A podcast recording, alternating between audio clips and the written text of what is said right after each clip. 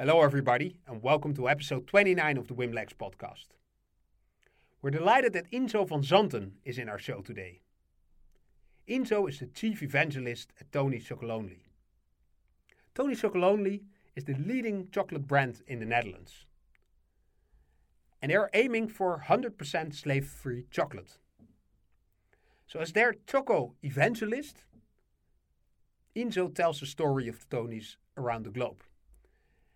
And he's in the Wim Lex show today, being interviewed by Willem. How that process takes place, how they are racing towards 100% slave free chocolate. He's talking about how they do their brand building, marketing, and all kinds of cool stuff to grow the Tony's brand across the globe, especially in Germany and other European markets. This show is being brought to you by Spryker, Dept Agency, and is being hosted by Alexander Graf from Germany, Lena Hackelöer from Stockholm, and Willem Blom from Amsterdam. So sit back, relax, and enjoy the show. Hello, ladies and gentlemen, and welcome at the Wimlex podcast. We're delighted that we have Ynzo van Zanten today with us. Ynzo is the chief evangelist of Tony Chocolonely.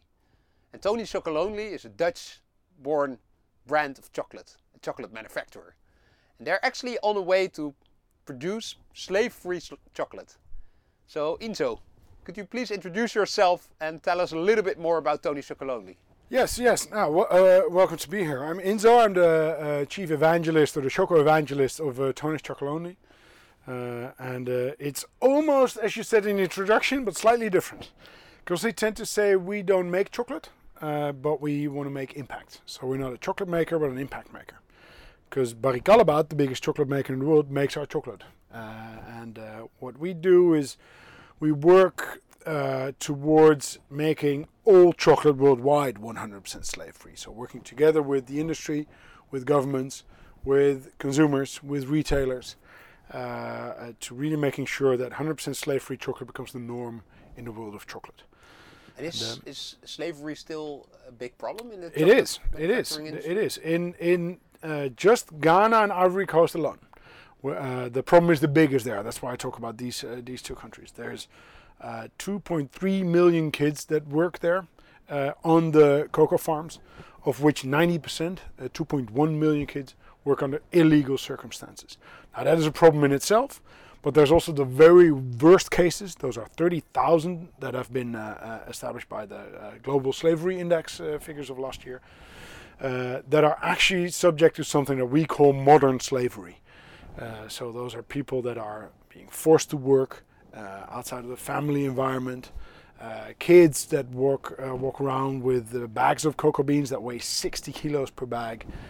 kids that aren't paid for the work that they do, etc., etc and that's a uh, it's a problem. It's a hidden problem in the co- uh, in the cocoa industry because uh, it's not very visible, uh, and uh, we think that's ridiculous in 2019 for a product that nobody actually needs. Chocolate. it should be a treat, a treat for everyone. People who eat it, people who give it because it's the it's the best present to give and to get but also the people that that actually make the chocolate or grow the cocoa beans that that uh, chocolate is made out of and, uh, and that's what we uh, work hard for with the 130 plus people that we have in our company now. What I admire very much is that you've seen this problem in the industry, and you've identified that, and then brought it onto the kitchen table of almost any Dutch family. Yeah. Um, you are household names for yeah. many of us. Yeah. Um, you guys um, are not only strong in identifying problem, but also in building a great enterprise around it.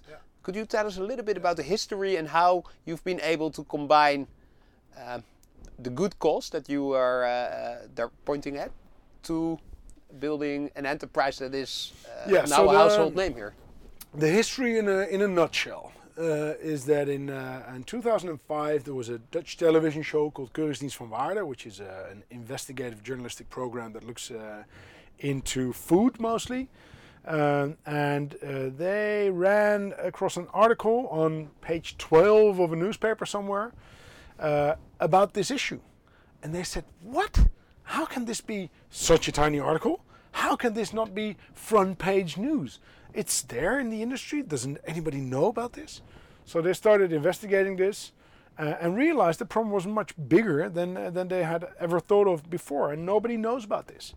So, um, uh, well, long story short, um, uh, in the end, the television show, the, the journalist working for the television show, Teun van der Keuken, launched his own chocolate company. Not having an idea that we would become market leader uh, 15 years down the road, um, uh, but mostly to really uh, uh, creating awareness. And that's still the number one step in our strategy nowadays creating awareness, talking about this, communicating about this anywhere we can. Uh, so that's why uh, we're on a festival like this. Also, talk to people, spreading that word, and at the same time, making great tasting chocolate uh, in a way that we can show that a company can actually take responsibility for their full value chain. Um, and that is the second step in our strategy. So we want to simply show that chocolate can be made in a different way, uh, in a better way, in a, in a more sustainable way, in a more social way. Uh, and do it in a way that we can actually inspire other chocolate companies to do the same. So instead of uh, just being annoying all of the time, which we are, but not all of the time, uh, and also inspiring other companies to show them that you can actually uh, uh, change your ways uh, and take responsibility for the value chain uh, in whatever industry. And in our case, that's the chocolate industry. Uh, so slowly but surely, you see people joining our initiative and, and, and joining forces to actually make that world a better place. So that is the historical sense. Um, and then the current situation is that what you see is that people get to us through three ways. One is the amazing tasting uh, chocolate, because you can make an utterly sustainable bar uh, where everything is right, but if it tastes crappy, people won't buy your bar again, and you're not making the impact that you want to make. Um, so we have 23, 24, 25 plus recipes constantly. You never know how many because we always have rotating recipes and seasonal recipes as well.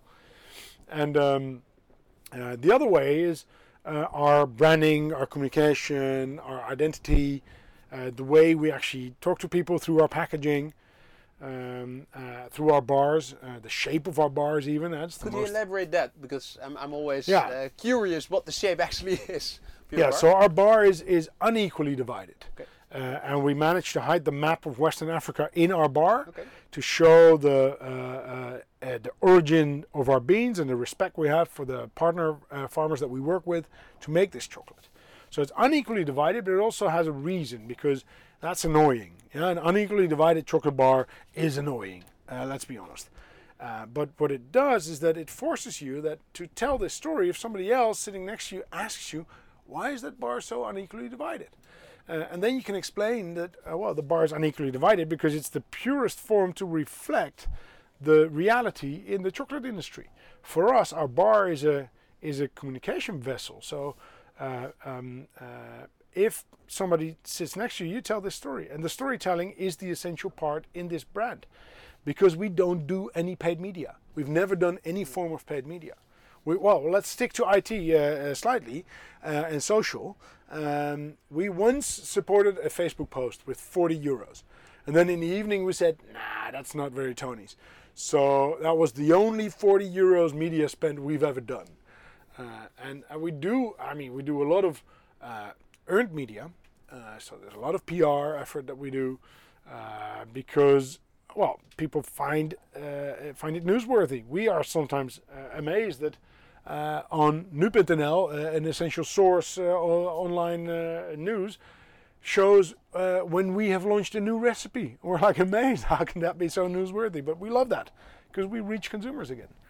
So the bars, the recipes that we have, the communication that we have, but also the mission that we want, uh, the mission that we support. So that's 100% slave-free chocolate worldwide, period. Uh, and all three of the uh, uh, routes into our brand need to, in the end, add up to the mission. Yeah, because for us, it's about that. It's not about uh, making chocolate. It's not about making a, a, financial profit. For us, it's about reaching a mission of 100% slave-free chocolate. And when that's reached, we could say we've become obsolete, and then we'll do something else. Um, so, so the the three combined is what people, uh, what attracts people to our brand. Uh, and I think it's also because the way we communicate, the way we do marketing, it isn't a constant push in your face and look at us being uh, amazing. It's it's much more creating a pull from the uh, consumers themselves, uh, and and also that's what I also said in my talk. therefore, we want to create this, or we're creating this consumer base of serious friends. Uh, that are uh, one step more active than just chocolate consumers. So these are people that actually buy our bars, dig into our mission, but also actively spread this mission amongst their family and friends. So for the listeners, um, we are at a festival called Dept Festival where Ynzo just held a talk. So he's referring to that. Um, we're also at an international festival. So uh, I think people from the Netherlands, well, I don't think so. I, am sure people from the Netherlands know Tony Chocolonely. You're, as said, a household brand name here, and you've done amazingly well in the Netherlands. Um, maybe the best-selling chocolate brand in the supermarket. Yeah, we've become market leader last year. Amazing. Yeah. yeah. Um, we also have a lot of listeners from Germany, and I think the majority of people who work at Dept are now uh, German speaking. So we, the Dutchies, have been overtaken by the Germans. Yeah. Um, how is your globalization strategy going? Because you said you want yeah. to make the full supply chain and the global chocolate market uh, slave free.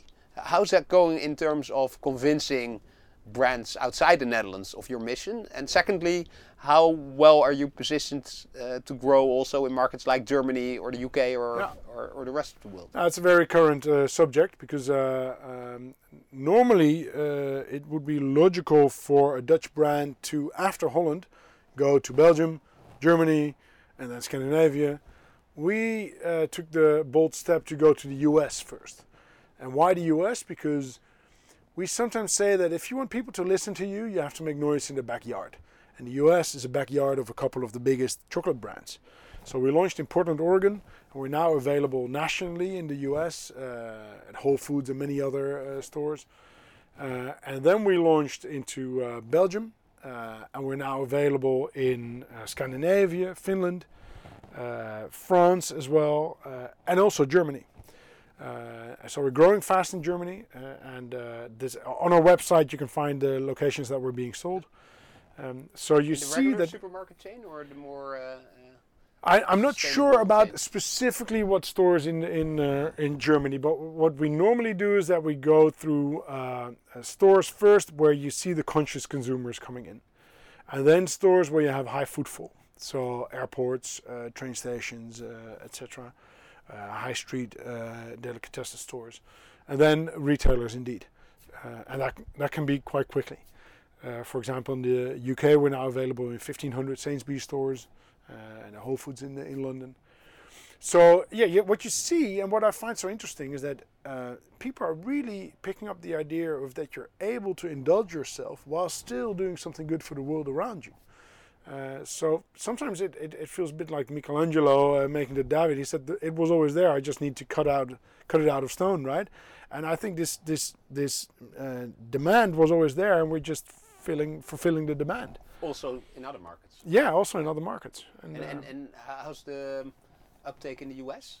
How well are you? Ah, amazing, amazing. But the US is a huge country, and we're we're really proud of the fact that we're really available nationally now in the US. Uh, but it's it's like I mean it's it's it's like conquering Europe, right? It's it's a, it's a it's a continent in itself.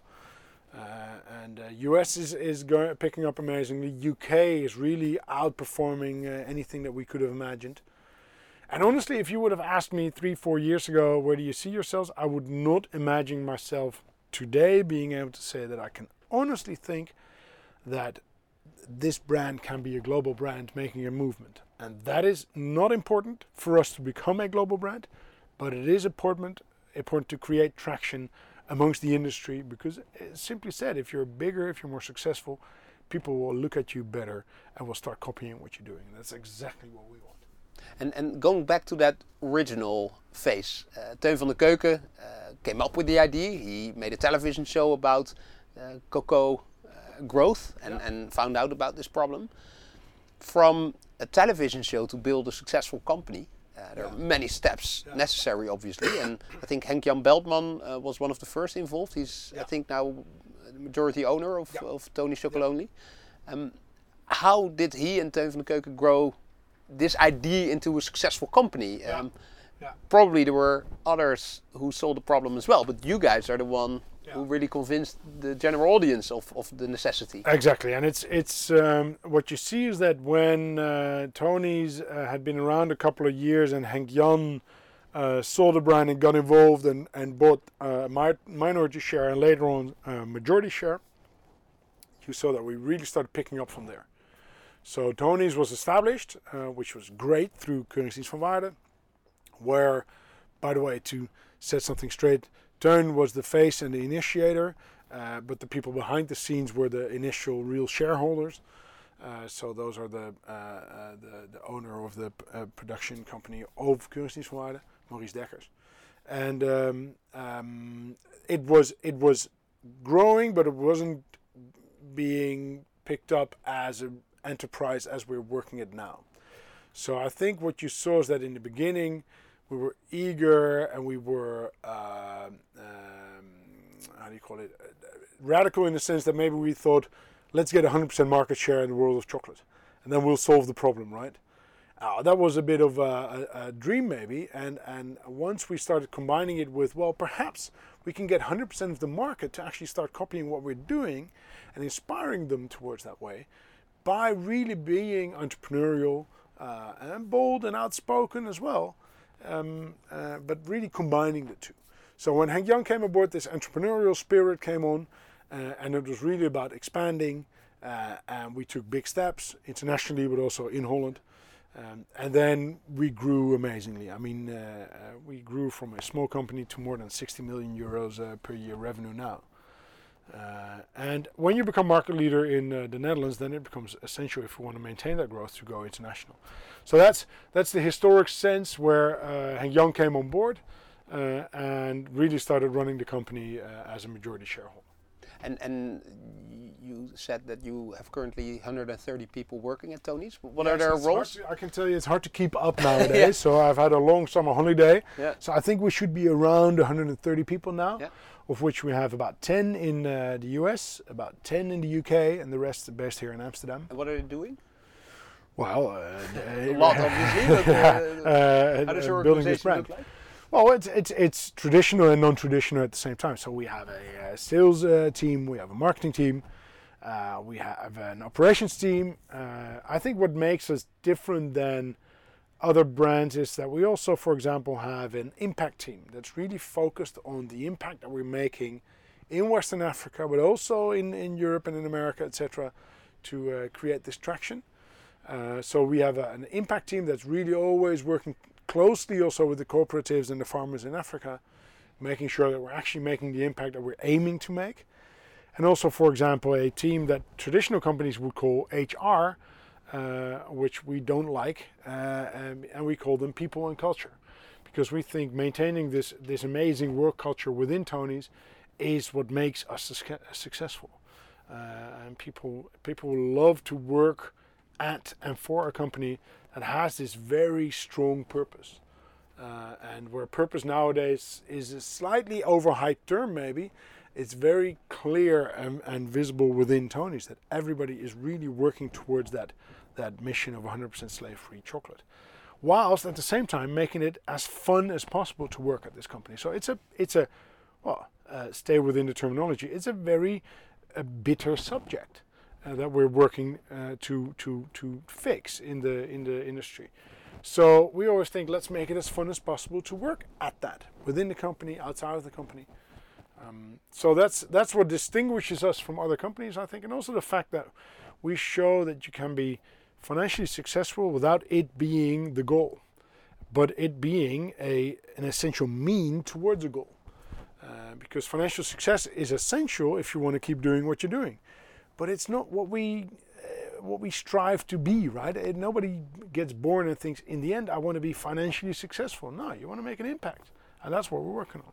And if, you compare, well, not similar companies to you, but also mission-driven companies like Ben and Jerry's, yeah vegetarian butcher in the yeah, Netherlands. Yeah.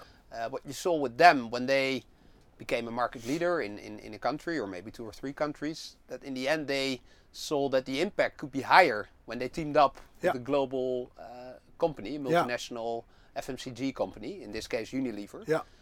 Would you see that as a potential to reach your goals as well? Uh, I, I, at Tony's, I've learned to never say never. Uh, I never thought we would open a factory, and we are. I never thought we would open a store in the Beurs van and we did. I never thought we would become market leader, and we did. But I'm glad you put it that that way because some people are really skeptical sometimes about uh, Ben and Jerry's being sold to Unilever, uh, innocent drinks that are launched in the, in the, the Benelux as being sold to Coke, and uh, indeed uh, the vegetarische slager, the vegetarian butcher, being sold to Unilever.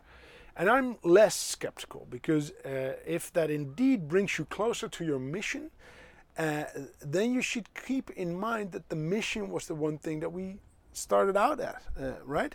Um, so if that brings you closer to the mission, then I am not afraid of uh, teaming up with a big player like, uh, in that case, uh, Unilever or anybody else, as long as it brings us closer to the mission. And how's the conversation now going with these these FMCG brands? Nestle, I think, is the, the, the largest cho chocolate maker in the world. Uh, well, uh, well, no. Barry Callebaut and Cargill are okay, the biggest they're bigger. Makers, okay, but, uh, Nestle has famous Nestle brands is like big, is big. And, yeah, we and we're constantly in discussion with all How of did these they brands. respond to your story? Well, uh, you know, a, a, a, famous bold Indian guy once said, uh, first they ignore you, and then they laugh at you, and then they fight you, and then you win. And I think we rushed past them so quickly that we went from being ignored to winning. Uh, and you see, sometimes uh, they fight you, sometimes they laugh at you, but mostly, I think they are uh, uh they are open and inspired, and also eager to work towards change. Uh, I mean, nobody in these companies uh, goes to work in the morning and thinks, "How can I mess up this world a bit more?" but sometimes you need to uh, point to the facts. Sometimes you need to help them accelerate even quicker, and I'm putting this mildly. Uh, and yeah, and that's our role as a brand, I think. But it's not there to be annoying. It's not there to become market leader. It's not there to sell chocolate. It's there to make an impact. So. And do you see uh, companies like Mondelez and Nestle transition quicker than maybe a couple of years ago? Well, it's always hard to say what part uh, uh, we played in their uh, changes in their aspirations. But all of these players now have uh, uh, programs in place, some, in our opinion, uh, more ambitious than others, uh, some being put into practice more than others. Uh, but it's always upon, uh, it's it's up to us to keep talking to them. And for example, we work together with Nestle in the International Cocoa Initiative to implement systems on the ground that are called the child labor monitoring and remediation systems. Uh, and yes, we sometimes then debate, okay, but we implement it at all our cooperatives and all our farmers. Why don't you also do that? So, so that's our role, you know, to to to be uh, an inspiration and to be cooperatives, but at the same time also keeping them on edge, and also sometimes criticizing them, but also high fiving them. Eh? When Lidl uh, Belgium uh, two days ago announced that they are gonna uh, have their chocolate made with fully traceable cocoa beans, where a higher price is paid for, we applauded it. We think that's great. That's amazing. And yes, let's keep in touch before we all start inventing uh, the wheel by ourselves and see how we can cooperate together to work towards that uh, that goal. Uh, because in my opinion, it's ridiculous to think that you would need to find a USP based on basic human rights right? And let's all adhere to these basic human rights and then differentiate from there in packaging, in branding, in recipes, etc. And and talking about, for example, packaging. Um, obviously, you're you're very capable of tracing back the origin of the cocoa bean yeah. uh, and making uh, trying to um, um, being it's being plucked uh, in a slave-free manner, yeah. which, which is great. I, I, truly admire that cause. Uh, what we now see, and we had discussions at this festival as well, in how to green the full supply chain of, of different industries. Um, yeah. For example, um, packaging. Uh, that could be uh, uh, um, in a way where you can uh, recycle the package that, that's put around chocolate, or um, looking back at, at, at reducing the sugar intake for health benefits. Uh, are these discussions underway within definitely. Tony's as well? And what is your stance on that? Oh, definitely. um, so even though we're focused on uh, um, making 100% slave-free chocolate the norm in chocolate, uh, we definitely take our responsibility as a producer of food and of goods. Um, so, for example, what we did last year, we started making our cocoa butter. So chocolate consists of a couple parts, but from a cocoa bean you can have you have two processes. One you make uh, cocoa mass, and one you make uh, cocoa butter. It comes from the same bean though. Um, and in the and then at the end you put it together. You add a bit of uh, milk powder, sugar, soy lecithin, and then you have a, a, chocolate bar. And then and now, sorry to my colleagues, I'm making this overly simple, but that's more or less how you make a chocolate bar. Um, the production of cocoa butter we are now doing locally in Abidjan, uh, which has a couple of uh, uh, benefits. One, we can now also buy the mid crop from uh, the farmers, which is normally a crop that isn't exported uh, due to quality reasons, but you can we can use it to make cocoa butter. So this helps our farmers directly. And by producing our cocoa butter in Abidjan in Ivory Coast, we reduce our CO2 footprint on the cocoa butter by 50%. Um, so that's one part. Two, uh, we and we look at all these parts. So we want to have a climate neutral bar, uh, hopefully before the end of next year, uh, taking all these parts together.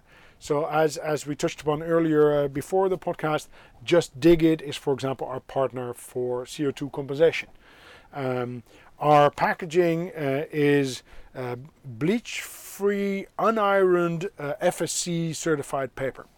We have the thinnest layer of aluminum foil, which is fully recyclable in our bars, and we still need to have that to be able to reach the shelf life that we need to have for our bars. Uh, so it's also in that way to reduce food waste if you have a long enough shelf life. So, so it's not my personal favorite, but we need to have that aluminum foil still there. Um, now, uh, uh, what else do we do? We're looking into milk powder because the majority, 60% uh, of the CO2 footprint of our company is because of the milk powder in uh, milk chocolate. Uh, so we're constantly looking how could we decrease CO2 footprint in that manner. Could, could, it be replaced? Because what we see now with a lot of baristas, Starbucks is introducing uh, oat, oat milk. Yeah, for yeah. example. Yeah, uh, that's easier, fluffy on your yeah. coffee okay. than in a, than chocolate, in a bar. chocolate, bar. So we're constantly looking at what we could do. Yeah. But it's uh, up till now we've never been able to use an equivalent and still reach the quality of taste that we have. And as I said earlier, you need to have this quality uh, because otherwise people won't buy your bars again, and then you won't be able to make the impact. So it's a constant balance there. Same thing as you touched upon earlier, sugar. Yeah, how can we reduce sugar in our chocolate? Well, the darker you make the chocolate, the less sugar you have in it. So I would inspire listeners to eat dark chocolate. You also have a I lower CO2. Dark chocolates. We yeah. have them in the office, the no, blue ones. Exactly, and it's great. perfect because yeah. it also has a lower CO2 footprint because yeah. there's less milk powder in there or no milk nope, powder. No milk powder. Exactly. So it's it's it's a it's it's a total reduction of CO2 footprint. But I'm a personal fan of milk chocolate. uh, so, uh, for example, sugar is, is one of those things that we're also looking at how could we reduce sugar, making even a darker bar perhaps, uh, but also perhaps using alternatives left and right. Uh, but that's hard. Uh, it's hard to find an equivalent that could still make this great tasting bars. Um, and that's just one side of the story because it's also about production. How can you still produce it properly? How can you still uh, also inspire other companies to do the same with their chocolate, etc. So you're describing some internal challenges to the future, uh, which you're working on. What would you say from a more market perspective or consumer perspective are challenges that you're facing to to uh, reach your mission? Uh, internationalization is the big one now. Okay. So it's really growing big in the countries that we're represented now. Uh, if it's up to me, we're not constantly expanding into even more countries constantly, but also uh, grow the countries that we're at now because it's also about being focused. Uh, and um, so US, UK, Scandi, etc., etc. Um, maybe finding uh, new uh, uh markets, new uh, propositions within chocolate, uh, because for us it's it's really focusing on chocolate. I mean, you could also you, we could do a thousand things. As Dutchies, we're crazy about chocolate sprinkles, hagelslag, and uh, it, it would distract us too much from making these bars and making that impact because you want to have the highest cocoa count possible because by having cocoa count in your chocolate you can make more impact for the cocoa farmers and that's what we're about so chocolate milk chocolate sprinkles great uh, but for now we're focused on the bars and on small bars and on the tiny Tonys, for example So that's our focus now. Uh, internationalization, I think, would be the, is is currently the biggest challenge that we're facing, and also obviously the factory that we uh, have announced that we're going to open within a couple of years' time. Uh, that's that's going to be a biggie too. That's a that's a big boys league. And I can imagine because you're such a purpose-driven organization that recruiting is not on top of the list of the challenges that you face. Recruiting of people. Of people yeah. No, because we have the fortunate situation that people would love to work at yeah. Tony's. So when we uh, we always put our job uh, uh, openings on social media, yeah. and we tend to get enough people through there or through our own network.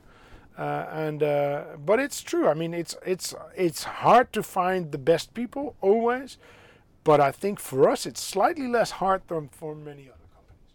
Yeah. And and and what I saw in your uh, LinkedIn job profile, you're the chief evangelist.